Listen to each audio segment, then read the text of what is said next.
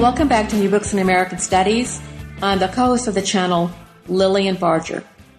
My conversation today is with Leah Wright Rigueur, Assistant Professor of Public Policy at the Harvard Kennedy School of Government. We will be discussing her book, The Loneliness of the Black Republican, Pragmatic Politics and the Pursuit of Power, published by Princeton University Press. How did the grand old party of Lincoln lose its position as the home of the African American vote? Covering more than four decades, beginning in Roosevelt's New Deal to Ronald Reagan's presidential election, Rigueur examines the ideas and actions of black Republican activists, officials, and politicians to build and remain within the party's shrinking tent. Marginalized within their own communities and party, black Republicans fought political battles on two fronts. They continually sought to include black needs and interests in the changing formulation of conservatism. Their stories reveal an alternative approach to economic and civil rights within a party increasingly hostile to racially progressive ideas as it wooed the white vote. Rigueur introduces Republican views of many, including Senator Edward Brooks, Robert J. Brown, Jackie Robinson, and black organizations such as the National Black Republican Council and the National Negro Republican Assembly. Black Republicans dealt with numerous issues, including ensuring black political participation, individual rights, economic opportunity, and racial equality.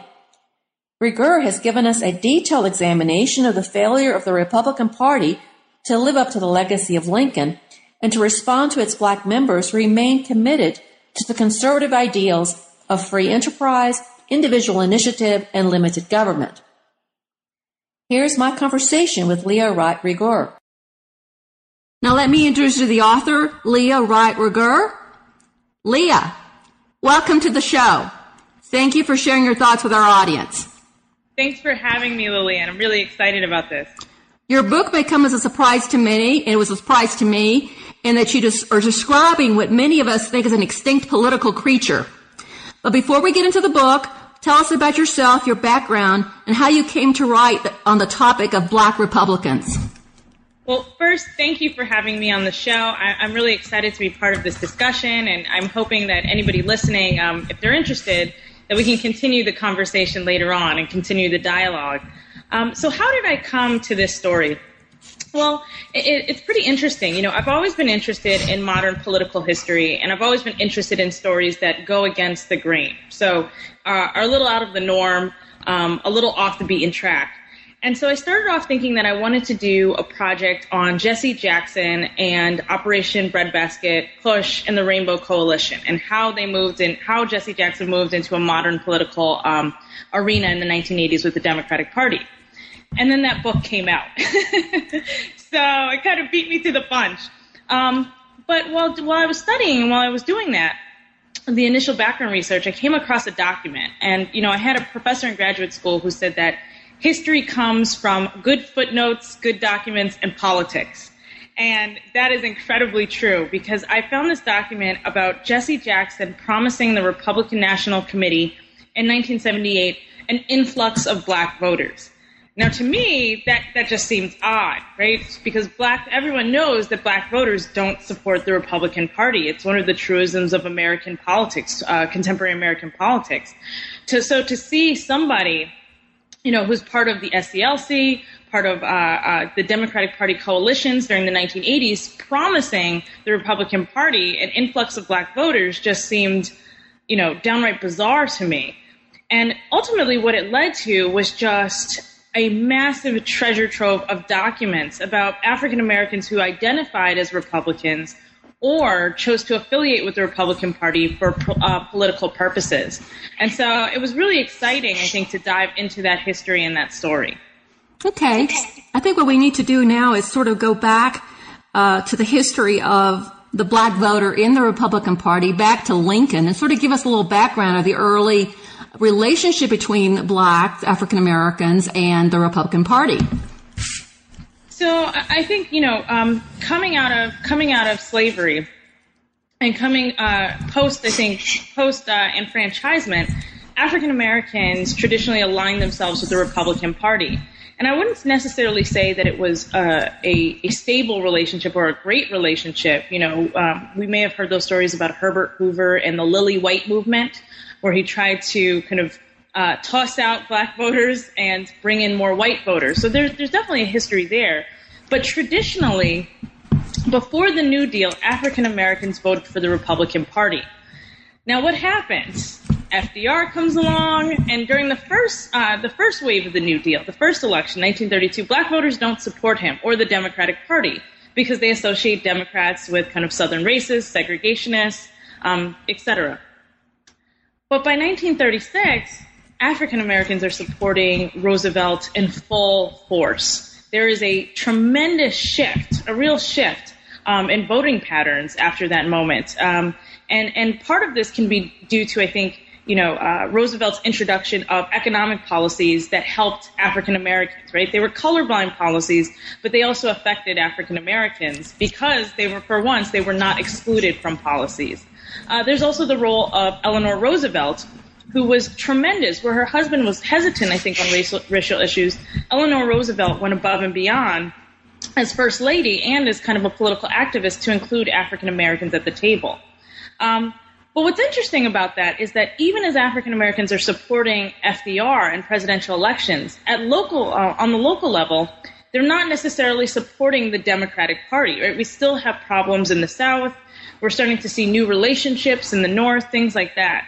And so we don't really get a switch, a full blown voter affiliation switch until 1948 with Truman. Why does that happen? Race and civil rights. In particular, Truman comes out with kind of a Bill of Rights, you know, to secure these rights. What does the Democratic Party need to do, and what does America need to do to support equality? Um, and on top of that, uh, we have the Dixiecrat Party removes itself. So Southern segregationists from the Deep South states remove themselves from the Democratic Party, allowing a window of opportunity for black voters.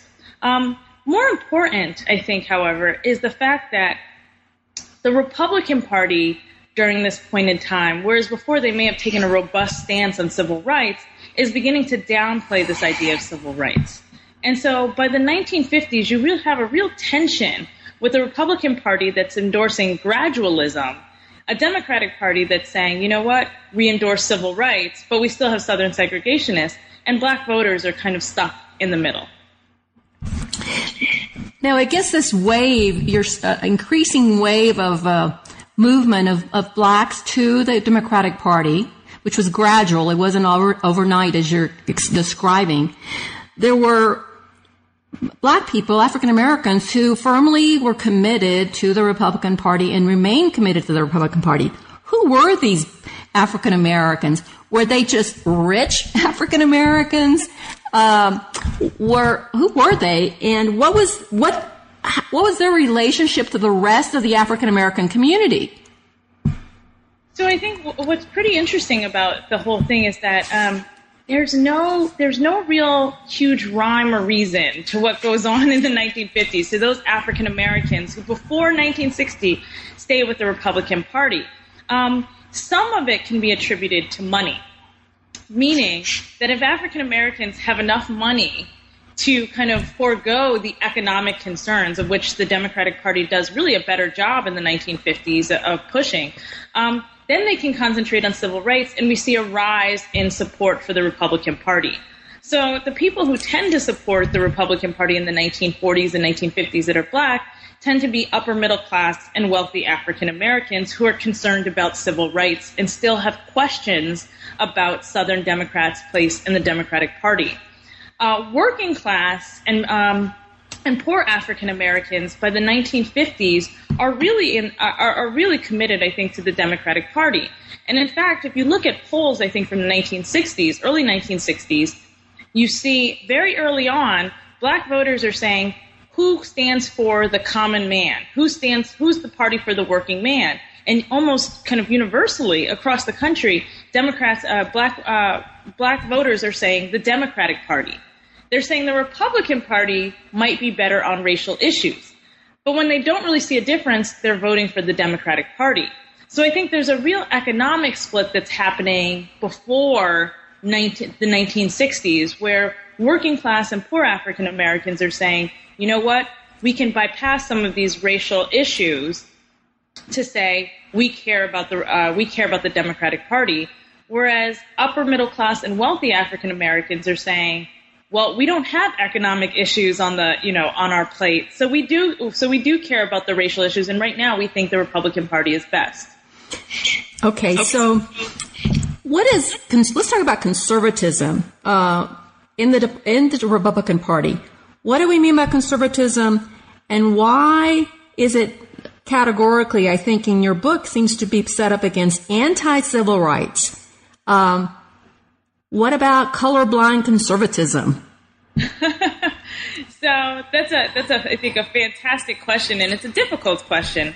Um, one of the things that I say in the book is that the definition of conservatism is flexible and has changed dramatically over the course of the period that I look in the book. So between 1936 and 1981, um, conservatism comes to mean different things. And in fact, people that we define as conservative during the 1950s are really arguing over this is what conservatism means, this is what conservatism means. I think by the early 1960s, we have a definition of conservatism that is really about pushing back from the federal government, strong capitalist background. Um, I think there's still an anti-immigration tint in there. There's some religious uh, kind of element in there as well. Um, but really, capitalism and free market ideology is the guiding principle that's really pushing this. And I think an antagonism against kind of liberal, uh, liberal democratic social welfare or the idea of a huge social safety net. Um, so, so we do see a lot of that during the 1950s and 1960s. Now, this idea of color blindness comes in, I think, as a result of Republicans really not knowing what to do on matters of race just saying if we talk about race, we tend to talk about it in the wrong way. And we tend to talk about it in ways that are antagonistic. So why don't we take the approach that we're not going to talk about race? We're going to say we don't see color at all. It's best to avoid color. And ultimately, though, what that ends up doing is not necessarily being a true and accurate representation of what's going on in the 1960s. Um, so color blindness emerges as a strategy um, um, uh, in the post kind of 1964 era as avoiding controversial topics on race, but then um, ultimately evolves as more and more, I think, conservatives take hold of it into something where it says, well, we're going to find ways to talk about race without actually addressing race. okay, let me ask you a question about these two. I see two strands here of, uh, I guess, African American thought. One has to do with self help and work ethic, personal responsibility, free enterprise, and industry, which I kind of associated in my own mind with Booker T. Washington. And then you've got this other, I would say the W.E.B. Du Bois strand of African American thought that really does take race into account and really does see economic issues being more than just about individuals. Would that would those two strands a way to categorize uh, what's happening here with African Americans in terms of politically between uh, those who are attracted to the Democratic Party, those who are attracted to the Republican Party? Well, yes and no, because there's there's I think there's interesting things that go on, especially during this period where you really see a mix of W.E.B. Du Bois's school, of early school of thought, talented 10, right, uplifting the race, um, elitism, coupled with Booker T. Washington's self help, personal accountability, responsibility. And it makes for really interesting politics and one that is crosses party lines. So in the book, I talk um, especially about how there's this strain of um, self help and talented 10th belief that applies to uh, black Democrats and black Republicans. And in fact, it's one of the reasons why I figure like Edward, uh, Edward Brooke becomes so popular amongst African American middle class uh, voters. Okay, so let's talk a little bit about uh, the, pro- the, the difference between, or the clash that seems to be in your book between civil rights and individual rights. That seems to keep coming up, so that you have uh, black Republicans having to deal with civil rights. I think that they're sympathetic to that but they're trying to like recast it or create a rhetoric that is different from the mainstream civil rights movement so that they can sell it within the Re- Republican Party. How do they do that? So that's a um, that's a a, a great uh, point. So here's the thing about I think individual rights and civil rights. During the 1960s, when Barry Goldwater kind of starts rising to prominence and begins to talk about individual rights, individualism, individual, individual, black Republicans say, this is a fantastic idea in theory, perhaps even in principle. But in reality, we're not seen as individuals. So therefore, how can we begin to talk about individual rights and what are the rights of the individual when we don't even have equal rights, when we don't have civil rights? So how about we get to civil rights first, equal rights, and then we can begin to be seen as individuals, embrace this concept of individual rights. And really, it's at the crux of this debate for, you know, almost 40 years, over 40 years, where black Republicans are saying, we have to be on the right side of history. Let's address civil rights so that it's a non issue right? Because if both parties are saying we care about civil rights, we believe in equality, civil rights is off the table, then we can focus on those issues that really divide us as a nation, right? Are you a fiscal conservative? Are you fiscally liberal? Do you believe in, you know, actually women's rights or do you not believe in women's rights? Things kind of these other issues and take race out of the picture. The problem with that, of course, is that um, it's really hard to see notions of equality if you are a conservative and you're white, right? Because you say, well, well, I'm white, you're black, what's the big deal? Let's all care about individual rights. Civil rights, you know, your civil rights are impinging on my rights, so therefore, et cetera, et cetera. So it becomes this really sticky proposition. So I think black Republicans take this in 1964 as a watershed moment where they're forced to act on their beliefs. Um, and so they do try and carve out a place for themselves in which they embrace an, um, an agenda that is centered around race and civil rights. But then they distinctly separate themselves from the civil rights movement at different points in times, right? Where they say, I'm not meant to be Martin Luther King Jr.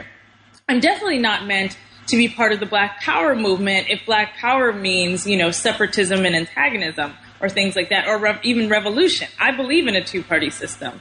Um, so they're really pushing back against this. Although there are different points in times, especially in the early 1960s, where black Republicans who say, or who initially say, I'm not part of this movement, have no choice but to be part of this movement, right? So we see a lot of this, say, with the Selma marches or the Voting Rights Act, where at this point in time, if you're black and you're not a part of the movement, it's kind of, you know, people are looking at you and scratching your head. Um, and as one person told me, I had no choice but to be part of the civil rights movement, even if I saw myself as distinct from it. And then I think later on, uh, once we're past the era of protests and sit-ins and that kind of kind of you know active uh, active progressive politics, we see black Republicans try to carve out an economic civil rights agenda, one that is firmly rooted um, in administrative policies um, uh, in terms of, uh, and, and that's somewhere in, in between progressive and conservative, right? Ed Brooke calls it progressive conservatism. Um, other people just call it, you know, refer to it as fiscal conservatism, but couched in policies that are um, equally distributed amongst the races. So we do see a lot of push for economic or green power as being kind of this transformative transformative civil rights initiative. Now, there's another, there's another thing I see here in, uh, it wasn't just ideology was drawing African Americans into the Republican Party, but also it's, it, you're also talking about the fact that they, they believed in a two-party system and they wanted the Republican Party to be a player in civil rights, in these other things. They didn't want it just to be left out of the Republican platform. Talk about a little bit about that. Um, so, Lillian, can you repeat the question? I didn't hear the last part. yes, I'm asking about the African Americans uh, looking at uh, parties and the strategy of being in the Republican Party in order to promote civil rights and racial equality within that party. So it just there wouldn't be um, so those issues could stay alive in the Republican Party. So, so there's a kind of a, I think, an understanding amongst um, political scientists, definitely historians, that you know, in a two-party system, what ultimately happens to minority voters is that one party, if you if you continue to vote um, in a particular way, one party will take you for granted, and one party will forget about you, right? And this is kind of the the um, the, the fallacy of a two party system, right? You have one choice, the other, or not vote at all. And so I think black Republicans, being the minority in a minority party, um, end up kind of really taking this to heart um, and believing, okay, one party is ultimately going to take us for granted. Democrats are going to take us for granted because we have voted as a block for them for generations now. Republicans, consequently, are going to give up on us. They're going to think that we can't win them over. And when they give up on us, uh, that means our policies and our initiatives won't be implemented or tied into their platform or their agenda. The other side of that is once the other party takes us for granted and they know that they can get our vote, they're not going to do anything for us either. So the idea then becomes, well, I, my politics may align a little bit more squarely with the Democratic Party, but they also align enough with the Republican Party or the liberal or moderate wing of the Republican Party enough that I want to stick it out and stay in it and make change from within. Right? And I think a lot of people kind of look at this and scratch their heads and say, well, how can you affiliate with a party that is increasingly hostile to your agenda of civil rights and change? And the answer that I got, because I did ask that question to a number of people, the answer that I got is, well, you can't enact change from outside the best way to enact change, in if the thinking goes, is from the inside. So even as we're kind of stymied and pushed back at every step, eventually somebody is going to be in a position of power. And in fact, we do see that play out in a number of different ways. We see it play out in the Ford administration, we see it play out in the Nixon administration, and we also see it play out with uh, the various kind of officials, both at the local um, and state level. Figures like Ed Brooke, who actually become policy makers and so have a way of enacting change. And one way to, uh, uh, one ex- explicit example is to look at something like affirmative action and the introduction of affirmative action uh, in the late 1960s and 1970s. Another example might be the 1968 uh, Fair Housing Bill, right, which uh, Ed Brooke co-sponsors. So there are ways to see in which these kind of ideas, these progressive ideas, these civil rights um, ideas, um, and these ideas about race and equality actually become implemented through um, a Republican vehicle. It's not an easy way to go, um, not at all, but it's one that I think they truly believed in um, as being the best way in a two party system. Now, the, the African American within the Republican Party are really have two. The reason your book is called "The Loneliness of the uh, Black Republican" is because they really are in a terrible situation. On the one hand, they've got their black community on one side that they're sort of alienated from because they're they're kind of distanced from that as Republicans, but they also have a problem within the party they're also uh, marginalized within the party, and there's racism. So let's talk about what's going on within the party. How are uh, white Republicans dealing or approaching or thinking about the black the black people in their party? So you know. Part of the frustration I think that black Republicans have over this period and, and continue to have in private conversations, I, I, I understand, is that they have so many ideas about outreach and so many ways of kind of reaching out to, to black voters, but they are constantly being kind of put into an equation, a racial equation, where white officials and white leaders say, if we do outreach to black people, if we take up these issues on race, how many white voters are we going to lose? And it's actually as cold and as calculating as it sounds, right? So there are strategists sitting around in these rooms saying, you know, for every black vote that we gain, are we going to lose 10 white voters? Um, and that is always kind of the back and forth. So, so you know, there are the extremes. There, there are people who within the party, white Republicans, who are saying, you know, I don't want black people in the party. But increasingly, as we get more and more towards the contemporary era and the, the present day era, it's much more of a numbers game, where there, there are, are white Republicans are afraid, are actively afraid that they are going to lose this numbers game when it comes to white voters. Um, everything is really seen through the lens of, of race, which is why, you know, the irony of color blindness, when you have people sitting behind closed doors saying, how do we retain white voters? Can we retain white voters if we talk about race?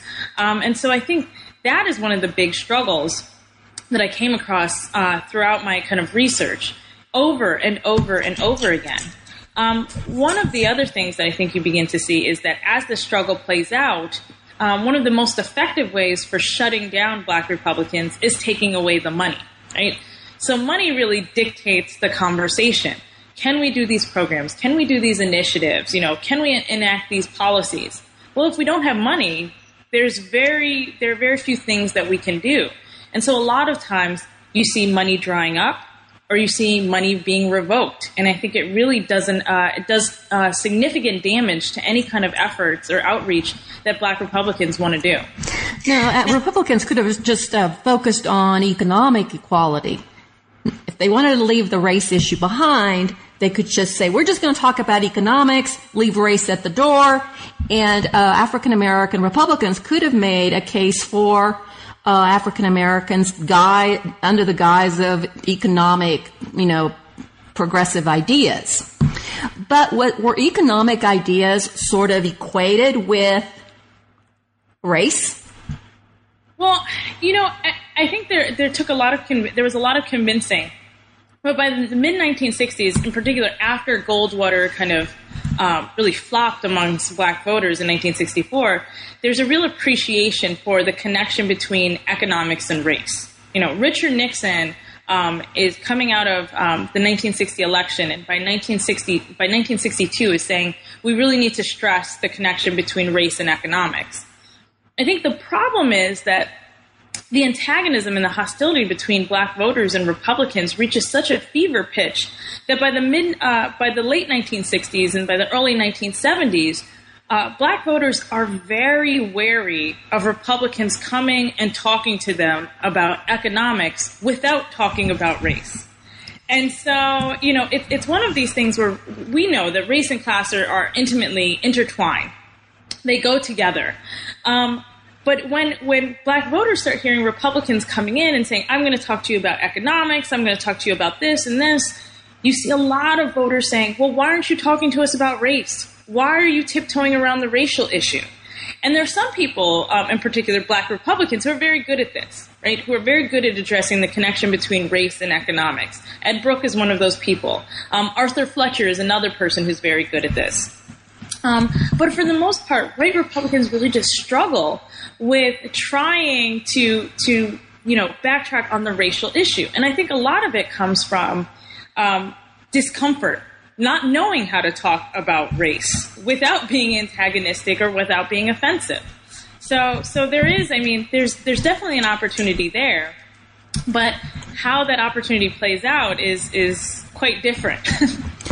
Okay, let's talk about Richard Nixon because you've got two chapters on Nixon, and and you talk a lot about the Southern strategy, and it seems like Nixon was a, a turning point, and there were a real critical point where African Americans really had to make some tough choices about what what their relationship was going to be uh, within the Republican Party. So, talk about that a little bit.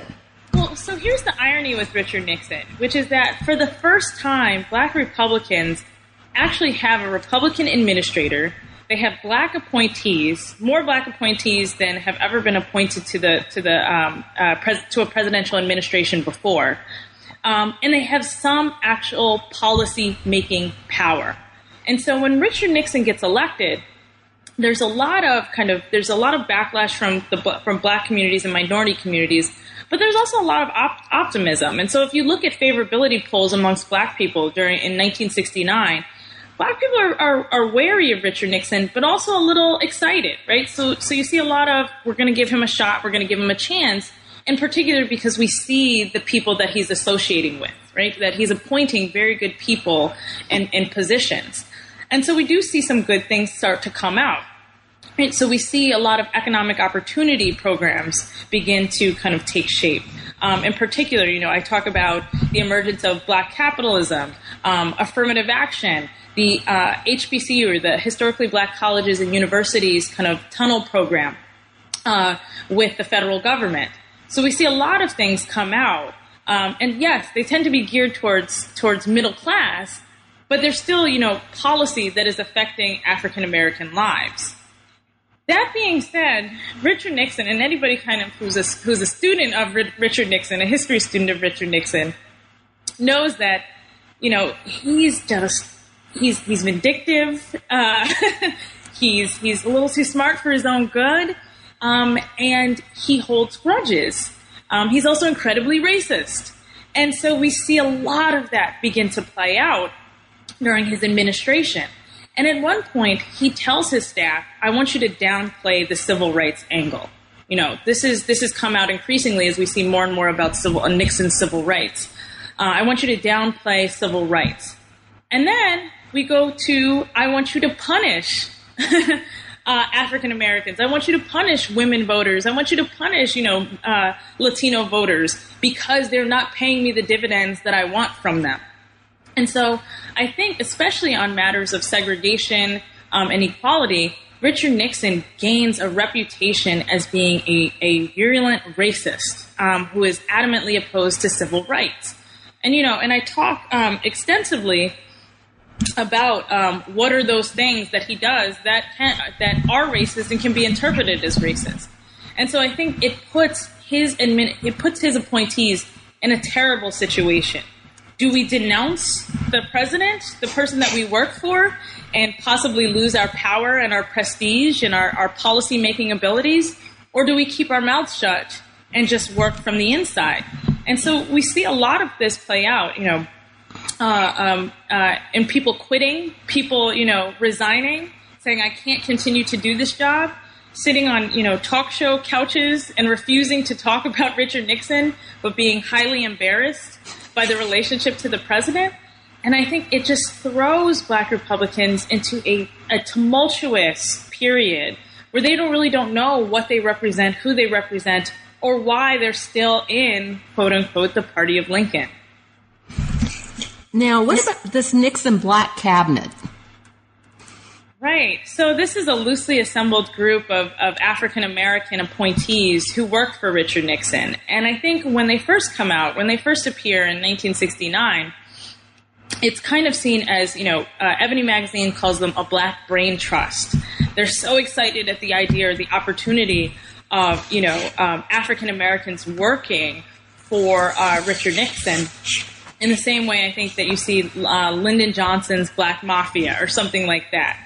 There's this real belief that these are people who can be policy making, um, um, you know, power delegates during the 1960s and can actually enact change from within. And I think over the course of the 1960s and over the course of the Nixon administration, we do see some change, and we do see, especially early on, um, policies put into place that actually can affect African American life. I mean, one of the, the real tragedies of the Nixon administration when it comes to civil rights is that we never really see um, how something like affirmative action can play out, right? Or the Philadelphia plan. Because two years into the Philadelphia plan, after it's starting to make gains, um, in terms of you know workers unions, um, Nixon effectively shuts it down, right, and starts denying it and saying, you know, we're going to move to kind of a states' rights program, um, uh, and and kind of blocking opportunity in that that regard. So we really don't know what the programs and policies of, of the Black Cabinet would have really fully looked like because they never reached their full potential. They were very frustrated. incredibly frustrated. because they weren't listened to. They're coming up with all these ideas, and Nixon doesn't really does whatever he wants. Right, right, and I think they have. You know, there's um, the, the Nixon archives are are remarkable because there's so much data on what minorities are doing during um, during that period, and so there are all these interesting ideas, alternatives, you know, kind of wacky plans that we really don't know about because nobody has, you know, no, um, those plans aren't acted on. We don't really see them. They never get past the theory phase because they're shot down almost immediately. Um, some of the plans, you know, um, there's interesting work that can be done here. For example, on HBCUs. And so, how much money is put into um, historically black colleges and universities or black education? It really changes the relationship between HBCUs and the federal government because they begin to receive so much money during the 19, uh, 1970s. So what does that mean, you know, for uh, for these black colleges and universities? How does that change them? Especially when the conversation originally originated um, as, do we still need HBCUs, right? But then there's a compelling argument for saying, well, we still do, and in fact, the best talent, uh, the best black talent in our country is coming through HBCUs. So again, there are all these really interesting ideas that are going on and that are being populated, but that never really come to full fruition because the president effectively shuts it down. let's let's move forward to the Reagan era because it's a long period of time, very influential for the late 20th century. What was Reagan's uh, propo- attitude, approach uh, to uh, African Americans within the Republican Party and generally in the population? So Reagan is a fascinating figure, and I really look at his relationship to African Americans from roughly about 1964 through 1981, right? So this is kind of the beginning of uh, the Reagan Revolution era. And I think part of what goes on is that Ronald Reagan um, in the 1960s, like like most white Republicans, is trying to figure out minority voters.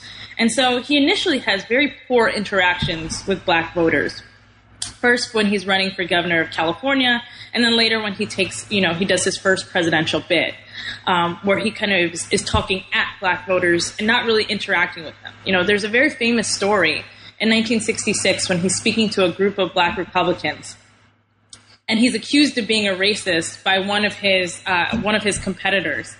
And he leaves the room frustrated, angry, on the verge of tears, drives back home, and one of the black Republicans who's organizing the, the, the conference has to drive out, get him, and come back. And it kind of describes the, the, the very hostile relationship that black uh, black people have with Ronald Reagan.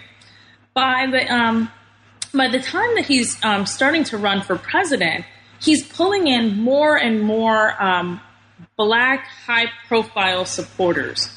So in 1976, where there's this real big bust up between Gerald Ford and, and Ronald Reagan at the uh, 1976 convention, Republican National Convention, Ronald Reagan is saying, hey, to, to black delegates, hey, you know, you may not like me, but I can do more for you than Gerald Ford can. I'll listen to you. I'll call you at home. I'll meet with you. Has Gerald Ford met with you? And so there's, you know, there are moments where black delegates are saying, you know, I don't, I don't know if I can trust Ronald Reagan. He is the face of conservatism right now, right wing conservatism right now. But I really don't like Gerald Ford because he hasn't done enough for us. And so we start, that's when we start to see some delegates and some black Republicans changing, changing, uh, uh, sides. By 1980, I think Ronald Reagan and his search firm are really engaging in, in practices that I wouldn't necessarily say that you know I agree with, but that from a political standpoint are are, are brilliant. Um, and by that I mean they are taking an approach where they say we have to make conservatism less scary. We have to make it seem as though the average American of any race can embrace conservatism. We have to soften it. And so one of the things that they do is that they go out and they reach out to black communities and they do so in full force. And in fact, there's a their very famous uh, speech that Ronald Reagan used, a states' rights speech, to launch his uh, campaign in 1980, uh, the Neshoba County Fair, the site uh, the site of which 15, uh, 16 years earlier, uh, four, three civil rights workers had been murdered. And people really interpret that as kind of a support for states' rights. Well, two or three days later, he goes and speaks at the headquarters of Ebony Magazine, um, also speaks with Jesse Jackson, and gives a speech to the National Urban League Convention. And he does it not necessarily to win over black voters, although if he does get black voters, yes, that'd be great. But he does it to show African American, uh, show uh, white voters, white moderate and liberal voters, hey, look, I'm not this scary guy on race. I care about people of color. He also does interviews with Black Enterprise Magazine where he talks about urban centers and connects race and economics and specifically says, you know, I want to do outreach to African American communities. And then, I think most surprising, he goes to the Bronx, the South Bronx, uh, the site of which four years earlier Jimmy Carter had gone and talked about revitalizing the area. And he says, Are you better off today than you were four years ago? He says, No, you weren't. And so he gets into a shouting match with black and Latino voters, and instead of kind of storming off in anger, actually, you can look this up, it's on YouTube. um, he says, you know, just listen to me, just give me a chance. I just want to talk, I just want to talk with you. I want to hear you out, and I want you to hear me out. And in, amongst the black press, it is a speech that is favorably received.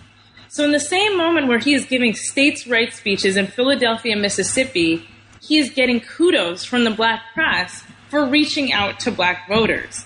And I think this becomes his strategy, right? Don't do anything to rile up black voters because they will come out and vote against me. and talk about race from the standpoint of economics, right?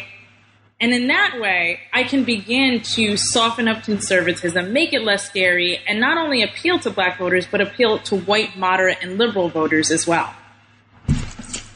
Okay, now your book is full. We've been talking mostly about white people, okay? so let's talk about the African Americans in your book. There's so many characters in your book. You've got um, Edward Brooks and Robert Brown and Jackie Jackie Robinson, you got Fletcher, you got so many people in there. It's packed full. You also have lots of organizations that came and went that tr- within the Republican Party, like and, and, outside the Republican Party, like the National Black Republican Council, the National Negro Republican Assembly. You got uh, lots of organizations working on different angles, trying to do different things within the party and the people. So I don't know where to start because there's so many people here and it's just full of them. So, uh, what I want you to do is talk about the, the key people, the people that you believe are African Americans within the Republican Party who made a difference, who really somehow moved the ball forward. Because it's easy to think, well, they were totally ineffective. Right. They, right. Didn't, they didn't get anywhere because on the surface it looks like, hey, this is a losing battle. But, but as you've already indicated at different points in the conversation, they were there were some gains and they were effective in, in certain areas that we still have the legacy of their effectiveness. So talk about those key people, and you can go back all the way to Roosevelt and just uh, tell me who you believe is it, because there's so many here. I don't know where to start. I know. So that, that's that's a little how I felt, and you know, I'll say for for anyone listening, there were so many people that I left out. You know, that easily on their own could have been their own books. you know, um, there there's so many just fascinating stories and pieces here and there and all over the place. Um, but I think a, a good place to start is actually with Ralph Bunche, who is not a Republican but who consults for the Republican Party in 1944 and gives them this kind of, I mean, the best way to describe the document is it's groundbreaking because here's someone, here's a student of history and political science and really African American studies saying, here's a blueprint. This is what you need to do in order to win back black voters. And he couches it within the language of the Republican Party. So he's saying, you know, you don't have to be the Democratic Party, you don't have to be liberal, but you do have to come up with policy solutions for the most pressing issues facing African Americans in this country. In this country, civil rights, Right? That's that's number one. Education, housing, healthcare. And so kind of this laundry list of things that they have to do. And then he proposes ways that they can fix it within the boundaries of Republican ideology. And so the Republican Party gets this and they're like, oh, it's phenomenal, but we don't want to release the whole thing. And so the, the, the relationship. Oh, what, you have a question? Yeah, my question is uh, what time period is this? This is 1944. Okay. All right. That's early. it's very, very early. And in fact, I mean, uh, going through, going, writing the book, it kind of felt like Ralph Bunche's solutions start off and uh, start off as the blueprint, and it felt cyclical because every so every couple of years, it's another blueprint that really feels like it's based on what Ralph Bunche is saying. So from the period, uh, you know, from the 1940s, black Republicans, black consultants, black advisors to the Republican Party have been saying the same thing over and over and over again. Even as as black Republicans get more conservative, because they do move to the right, um, especially after the civil rights laws um, and acts are passed, they're still saying the same thing. Right? And in fact, I think when you see kind of op eds from 2014, 15, 2013, those op eds are saying the same thing as well. You have to have policy solutions that address the very real needs of African Americans in this country. And now I think it's brought into kind of uh, racial minorities in this country, but the idea remains the same. So I think Ralph Bunche is influential in kind of paving that uh, and paving that way. Lillian, did you have a question? Yeah, the question is who is Ralph Bunche? I've never heard of him. Oh, Ralph Bunche, Nobel, you know, Nobel Peace Prize winner. Um, he is a Ralph Bunche is. How do I describe Ralph Bunche? Ralph Bunche is the consummate statesman And he is, you know, at one point he is a professor at Howard University. Um, he is a, a presidential advisor. He is influential in peace talks um, uh, during the 1950s and 1960s and wins a Nobel Prize for it. Um, and at this point in time, and, and I think from a, from a scholarly point of view, Ralph Bunche writes an incredible amount about the relationship between the Democratic and the Republican parties. And so he describes himself as a lifelong independent. And I think he's really incredibly skeptical of the Republican Party, but still agrees in the 1940s to do um, to uh, write an assessment of the Republican Party as long as he's uh, allowed to critique the GOP and critique the uh, the Democratic Party. And so this is at a relatively early stage in his career that he's writing this. Um, before you know he goes on to to advise people uh, on ma- diplomatic matters and on foreign policy. But it's still enough that he's he's a recognized name in African American communities. He's recognized within political circles, and he's really, you know, I think he's really trying to refashion the two party political system so that race is treated in a manner that is effective, right? He's all about effective politics. And so I think he really, um, you know, uh, presents a very good case for reforming the Republican Party and making it, you know, um, making this really about competition, making this a viable place for African Americans. Right. So, so he's, it's the same strategy that African American Republicans have had all along, which was not just ideological, but also a, uh, a way to make sure that African American or black or minority issues are included in both parties. Right. And so, you know, the, the subtitle of the book is Pragmatic Politics and the Pursuit of Power. And so some people have told me, you know, that that's a cynical subtitle, but it's true. I mean, part of this is about being pragmatic. They truly believe that this is the most pragmatic approach. How do we find the most efficient approach to achieving two par- uh, uh, power in a two-party political system? It's to go to both parties, and it's to use our it's to use our votes as a political wedge to get what we want. And yes, that is cynical. Um, but it's also the it's also I think the approach of people who believe in Western institutions, who believe in the two party system, right? So don't believe in this idea of revolution or you know upending the system, but want to work within the system to find a solution. Okay, after after Bunche, who do we have uh, in your book that you you believe is you know is carrying the ball forward?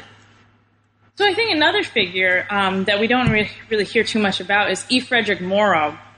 And I think he's a he's a special projects advisor uh, during the Eisenhower era. And I say that um, he's he's overlooked because really we don't really um, hear too much about him. And when we do hear about him, it's it's kind of as a, a side story. But he has his hand in every single pocket um, and in every single plate in the Eisenhower administration uh, that has to do with race. I mean, what's interesting about this is that he initially comes on board as kind of a special projects person who's not dealing with race. But because he's the only black person in the president's office, he gets put on all racial issues, right? So he becomes the go-between. And part of that is because he has a relation, an established relationship. He's a known player um, in the NAACP and the Urban League before he gets into the White House.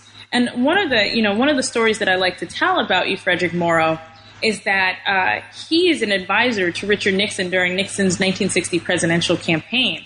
And when Martin Luther King is arrested during that campaign, uh, Morrow tries to get to Nixon to say, you need to call, you need to reach out. Reach out to the King family. See what you can do to get King out of jail.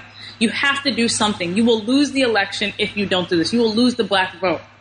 And he's blocked by Nixon's other advisors at every angle. And by the time he reaches Nixon, he finds out that Kennedy has already done that. He's already called the family, they've already kind of arranged, they've pulled some strings, and Morrow says, You've lost the election. And while we can't be 100% certain that it's that moment that actually loses the election, it does play a remarkable role in how black voters view Richard Nixon, right? So he gets 30% of the black vote, and the rest is kind of history. So I think there, there's this moment where where Morrow is continually just talking about these same things that Bunche has been talking about and saying this throughout. and saying, you know, they just don't get it. They just don't get it. This policy of gradualism is not going to win over black voters because we've been waiting our entire lives. And so that's the role that he plays. And I think he's influential in really thinking about and, and deriving policy um, towards black voters during the 1950s. Um, by the by the 19 I think by the 1960s though the party has take, uh, gone in different directions and so we start to see the emergence of very different people taking on a, on prominent roles.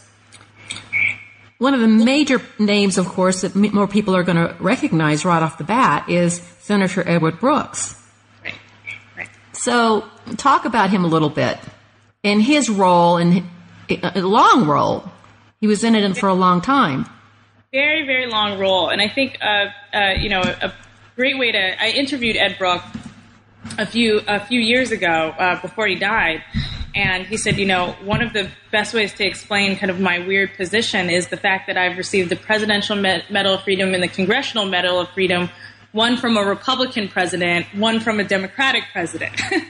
so, you know, there, he's, he has this kind of universal appeal and I spent an, almost an entire chapter really talking about him, and he pops up throughout the book because he is such an influential playmaker within the GOP. And I think it starts in 1964, um, really before this, but 1964 is where he rises to prominence because at a period in time where the GOP is really moving to the right and seems to be embracing Barry Goldwater's brand of conservatism, Ed Brooke very loudly, very publicly denounces his party's nominee. He says, I will have no ties to this person. This is pseudo conservatism.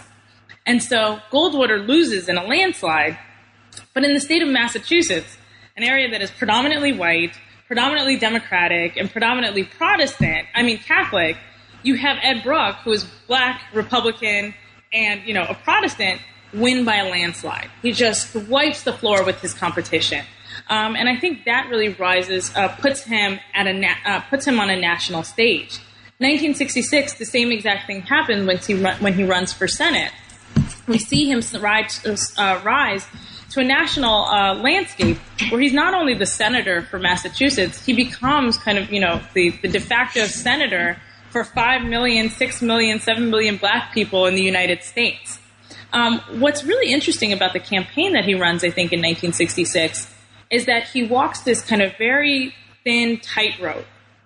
And the language that I use in the book is that he, he uh, embraces non Negro politics. And, you know, it's, it's used in a derogatory term um, by, by Chuck Stone, who's the person who comes up with the phrase. But the way that I use it is that he actually walks this kind of tightrope between being colorblind and being race conscious. Right? So a lot of people, a lot of scholars say, well, Ed Brooke downplayed his race. You know, he's, you know, he's the senator who happens to be a Negro. But in fact, Ed Brooke's race is constantly on display. You know, there are thousands of articles and, and profiles written on him to the point where 100% of Massachusetts voters know that he is black. And in fact, his blackness figures in as part of the campaign, part of his, campaign. So it's never as if he tries to say, you know, I'm not black. I don't want to talk about race. He actually takes on race kind of hedge, in a hedge, headstrong way. I think what is what is um, uh, I think difficult for people to understand is that it's hard to categorize him because he's not a Democratic politician. He's not a Martin Luther King Jr. Um, you know progressive activist. In fact, when he runs in 1966, he's relatively conservative and he is a tried and true law and order guy, right? So who says, you know, on the one hand, I support civil rights, but I don't support sit-ins and demonstrations because they're breaking the law. So, you know, it, it's this kind of back and forth type, um, type, um, um, uh, display where I think he's representative of a type of politics that we've attributed to the black middle class for generations, right? So I talked about this at the beginning, this mel- merging of Booker T. Washington um, and W.E.B. Du Bois School of talented tenth, hard work, personal, you know, personal responsibility, uplift, and Protestant work ethic. Um, that's who he is. Now, what ends up happening though is as as Brooke gets into the Senate, he becomes more and more liberal. And I think part of that, he's talked about this in his both in his autobiography, in interviews, um, and in other documents, um, is that he realized as he got into the Senate how much power he had, and that he had to be on the side of the people. So we do see him engage in a lot of kind of bipartisan efforts. You know, he forms, even though he doesn't join the Congressional Black Caucus because he says, you know, I don't, I don't want to align myself necessarily with that group. I'm still a Republican, and this group is primarily Democratic. He still allies with them on almost, you know, um, on a number of different issues. So he becomes kind of the the liberal Republican in the Senate.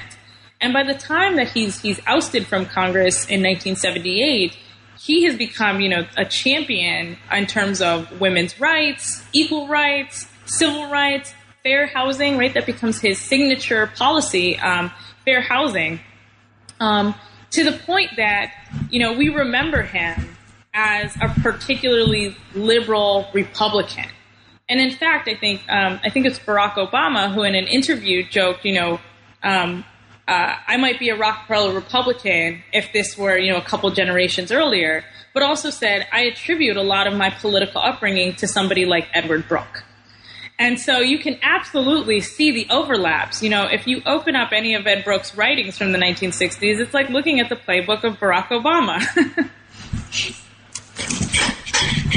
Which brings me to another point. I know you're a historian, you sort of stop with Reagan, but a lot has happened, in, of course, in the last 20, yeah. 30 years that are just, uh, I must bring up, uh, people like uh, Clarence Thomas and Condoleezza Rice, and now we've got a Republican African American running for president, Carson. Um, and we have a Democratic president who is African American. So, right what is? Uh, can you give? Can you give us any insight or any analysis of what you think's happened with all this?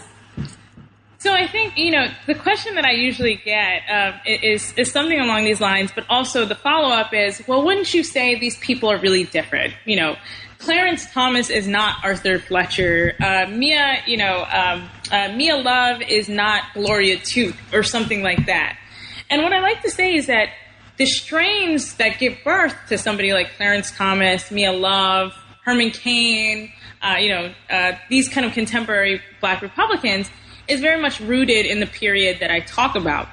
So you have an organization like the Lincoln Institute uh, for Research and Education that comes about in the mid 1970s that is all about nurturing right wing conservatives, right? There's also the Black Silent Majority, which aligns itself with Strom Thurmond and kind of uh, these kind of right wing conservative uh, uh, Republicans that really are embracing right wing ideology. So it's kind of a natural, you know, a natural progression to see that in present day. One of the, the ideas, though, that separates the, the past from the present is that by the mid 1980s, there's a, a hard ideological break that happens both uh, amongst black Republicans. Um, Whereas the period before that is kind of one of possibility, flexibility, elasticity, where people are crossing lines, you know, and that race is kind of the overriding um, concept. By the mid 1980s, race consciousness is something that many black Republicans are shunning. And in fact, they're embracing colorblindness. So it creates this, these very rigid and hard lines, right? So this is how we get somebody like Clarence Thomas, who by the 1990s is saying, ah, you know, I, I see myself as colorblind and is effectively trying to dismantle the race conscious policies of the 1960s and 1970s. At the same time, we also have people like Colin Powell, who in 1992 is telling the Republican National Convention there needs to be room in our in our party for people who support affirmative action, right? Who support a woman's right to choose, for people who are who believe in kind of secular politics, et cetera, et cetera. And he's, you know, initially he's booed when he says that, and then the crowd gives him a standing ovation. So, you know, there, there's still a lot of um, possibility and opportunity going on in the GOP at the time. So, yes, I mean, this is this is giving birth to the type of politicians that we're seeing today. One thing, though, that I, I do argue is that we're going to continue as long as the party, as long as the Republican Party keeps moving to the right, the types of black Republicans who get platforms and who get kind of speaking roles and, and who take on prominent positions are going to be of the conservative bent. They are going to be, uh, you know, the Colin, uh, the uh, Clarence Thomases, uh, the Mia Loves, the Tim Scotts, um, you know, the Ben Carsons, because those politics match up squarely with what re- white Republicans are saying, right? So there's no, um, there's kind of no uh, uh, conflict underneath. And also, part of this is that they're appealing in, in, order to be elected, right? Many of them are coming from districts that are predominantly white and conservative. They do need to appeal to the base. So they're not necessarily saying anything that is different from what their base is saying. So that's, you know, what we're going to continue to see. What would be interesting is to see um, black Republicans in the kind of the old school vein who, who come up and who are not afraid to critique their party's standard line, who are much more in line in, in doing outreach. And I think some figures, say like J.C. Watts, have taken the approach that our party needs to do better. Okay. Now, when do, you've just said a lot to think about. Where do you think your book will be useful in, ter- in terms of historiography and otherwise? So I like to think that there are multiple places that my, my book can be useful. Um, I think it, it's definitely a book that, in terms of talking about both black politics and much uh, and and broad and much more broadly, American politics has something to contribute, right? So. I talk um, I, I talk about something that is at the intersection of all of these things of civil rights, of black politics, of American politics, of Republican politics, of the history of conservatism, um, that really disrupts our standard narrative of what American history and politics looks like during the 20th and 21st century. So I like to think that it'll be useful there. Um, I also like to think, you know, I know that this is kind of, you know, it's a history book, but I do like to t- think that this is an, I take an interdisciplinary approach, and so that it's useful for, um, you know, students of political science, students of American politics, and people who are interested in contemporary public affairs, right? So how did we get figures like Clarence Thomas? Where does he come from? How do we get to this conversation on color blindness in 2015? Where do these racial tensions with the, between African American voters, minority voters, and the Republican Party come from? And I think my book helps understand that. Um, and then I think much um, more generally, I think a conversation about how policy happens and how it is made and how it changes, right? And how institutions in the state engage in policy making um, is part of what I try to do in the book, which I think is necessary for 2015 because right now we are in the midst of uh, you know an American political crisis of which we haven't seen in in decades, and so trying to understand you know how grassroots politics, say for example, like uh, or grassroots activists, like the Black Lives Matters activists, who are disrupting the political, com- the traditional political conversation, directly relates to what I talk about in the book throughout, right? So how are these progressive activists and how are these conservative activists changing the political conversation, or at least trying to change the political conversation? Um, and then how are they doing so in a way that is effective, and in ways that aren't effective? So that's what I think. I like to think my book fits in. so, what are you working on now? Oh, so I have a couple of projects in, in the on the burner. Um, I think the big project that I'm trying to finish up right now is kind of uh, looking at um, uh, the role of black men and women in the Republican uh, and Republican administration, specifically the Reagan administration and the Bush administration, Bush senior administration. Um, and so the, both of these administrations uh, put black people into positions of power, and, including cabinet positions, with kind of, I think, interesting results. So, really, a conversation about policy making, especially along civil rights lines, uh, economic policy, housing policy, and health policy. So, that's, I think, project uh, one. The second project that I'm really, uh, you know, trying to get into is is a biography of Ed Brooke and looking at his political influence um, throughout the 19, 1960s uh, and 1970s and then, really, what is the legacy of that influence going forward? How does it influence not only um, contemporary conservatism, especially in terms of colorblindness and race, but also how does it influence contemporary neoliberalism? Right. So that's really exciting to me. How do democratic, uh, black democratic politicians engage in kind of the politics or the legacy of Ed Brooke to convey um, to convey uh, what we might consider right wing or middle of the road politics, moderate politics, uh, centrist politics um, in an age of racial crisis. And then I think I'm also working um, on several smaller po- uh, projects. You know, I, I have an article in the works about black celebrities in the Republican Party, and then one about the role of black women in conservatism, which I think is really exciting. Um, you know, one of the, the stats that I bring up in my book that political scientists have done a little bit of work on is how about uh, a third of African American communities self-identify as Republican, uh, as conservative, but don't necessarily vote for the Republican Party. And so, to me, that's fascinating, especially then when you look further into it and see that a lot of these women, uh, a lot of these people that self-identify as conservative but are not voting Republican are black women. So even though black women are identified as conservative, they're doing a lot of legwork for the Democratic Party too. And so what ends up happening is that you have figures like, you have organizations like the uh, Black Silent Majority, which are really carried and pushed by women, right? And pushing these conservative agendas. But then when it comes time for local and national elections, these very same conservative black women are not going out and voting for the Republican Party. So to me, there's something really interesting going on there. And um, some of the preliminary work that I've done on that has been with Jewel LaFontant uh, uh, who is just this uh, really fascinating figure who served as presidential advisors to, I think, four different Republican presidents. So that's kind of what's in the works. okay, thank you, Leah. And thank you to our listeners for tuning in to another edition of New Books in American Studies.